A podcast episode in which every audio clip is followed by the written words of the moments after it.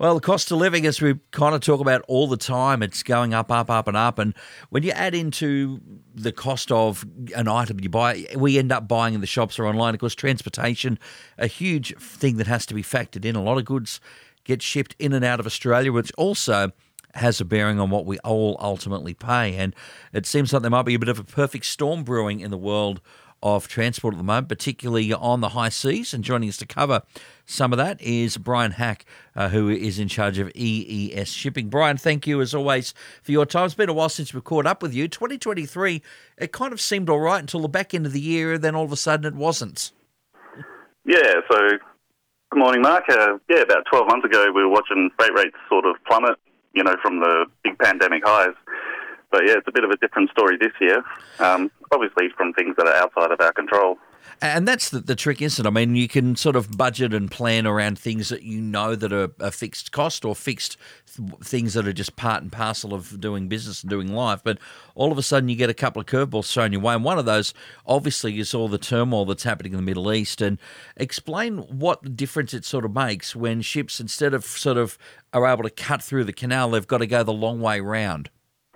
Yeah, so what we saw when uh, the Houthis started attacking vessels, and you know, even over the weekend we saw some missile attacks and on some tankers, which is quite scary for the crew on board. But yeah, what it does instead of cutting through the Suez, if you go around uh, the Horn of Africa, then you're talking it's adding about anywhere between 10 to 15 days to a vessel schedule. But what we've also heard is that it adds around about three and a half million dollars per vessel uh, sailing as well. So obviously that's got to be passed on to the customers, and and yeah, we're starting to see that happen now. And let's be real, the last thing we want is to put anybody's um, life and welfare in danger by running through a, a, part of the world that is very much unsafe at the moment and probably will be for, for a while. Um, so, again, that is one of those, again, those extra costs of doing business that sort of that runs around there. I mean, is there thought or any industry wide chatter around military protection in then that part of the area so that uh, freight and fuel and everything can run through, or is at this stage that's not really something that is being considered uh, at a serious level? You think?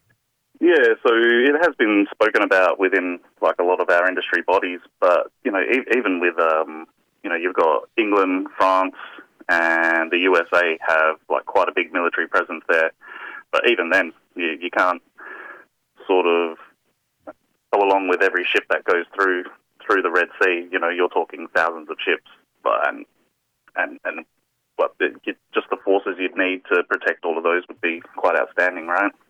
Yeah, and that's I guess something that we're not really grasping is the magnitude. I mean, it's not like just going across the local lake. It's uh, it's something that goes for many, many, many, many miles. And like you said, the, the amount of uh, uh, manpower and firepower would need to make that uh, quote unquote safe um, bigger discussions at uh, bigger tables, I'm sure. Now, domestically, there have also been some other skirmishes that have caused uh, some problems in the freight industry, and of course, the DP World container terminal industrial action that is ongoing.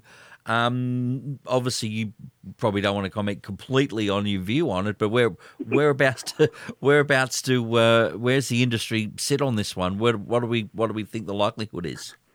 Yeah, so you know, we, we don't want to take sides either way, but what we do want to take the side of is obviously the Australian consumer and Australian businesses. You know, I think it's gone on long enough. You know, uh, negotiations started in, I think it was March last year, and then they came to a head towards the end of September, and then industrial action started in October. So it's been going on for quite some time now, and it's been quite crippling to the to the economy. And you know, we've seen seen it bleed in not just at the ports, but into the trucking, into the DHI depots, and and quite a lot of warehousing space as well. So all of these little things are just like bumping up charges, like landside terminals, freight rates, and even then the shipping lines have started slowing down their services to to Australia because it's just not as viable at the moment. And I and I think that's from their point of view a fair thing. They've got to make a crust as well, and they look and go, well, we can pump all of our ships to Australia where there is these um, uh, HR issues, the, the the pay issues, and all of that, or we can go somewhere else where their where their contracts aren't due for another three years. So we'll pump uh, pump our gear that way, and, and maybe that's just how it, it gets looked at. But uh, hopefully these things can be all sorted at both ends. The things that are um, uh, more within the industry control here and the stuff that's beyond as well, so that we can actually see a more cohesive industry. Uh, do you want a crystal ball 2024, Brian? What, what, what, do you think? Yeah. Uh, honestly, we're just hoping that this resolves sooner rather than later. Um, I don't think the Red Sea thing will resolve itself anytime shortly. Um, yeah, like you said, that's a bigger table than ours for sure. but but what can be done on our end is is probably a little bit of government intervention and pushing pushing the DP world and, and the MUA dispute as fast as possible because we don't really want that going on for another what could be like two or three months. No, and again, like you said, I mean, th- this is the thing that I think for, for people, and look, I know every, every industry goes through the, their whole thing every time contracts are up and all of that, but everybody knows when the deadline is. This is when the previous contract runs out. This is when the new period starts, and you think that surely um, surely this stuff can be got right. I mean, they've been looking at this for nearly a year now. Surely we can uh, have this sorted so there's somewhat more cohesive uh, changeover from the end of the last page to the start of the new. But then again, there uh, there always are motivations on uh, all sides for that not to be the case, mate. And we can start a whole lot of the discussion there, Brian. But it looks like we've run out of time. Yeah, no problem, mate. Uh, thanks for the chat again. All right, mate. We appreciate it, and uh, good luck getting that stuff to and from us, mate. We appreciate it. Yeah, not a problem. Take care, mate. For me, ES Shipping, that's Brian Hack on uh, some of the reasons uh, why the cost of shipping may very well be on the rise again, and hopefully we can see a bit more stability, particularly in the domestic stuff. The rest we we just have to cross our fingers and everything for.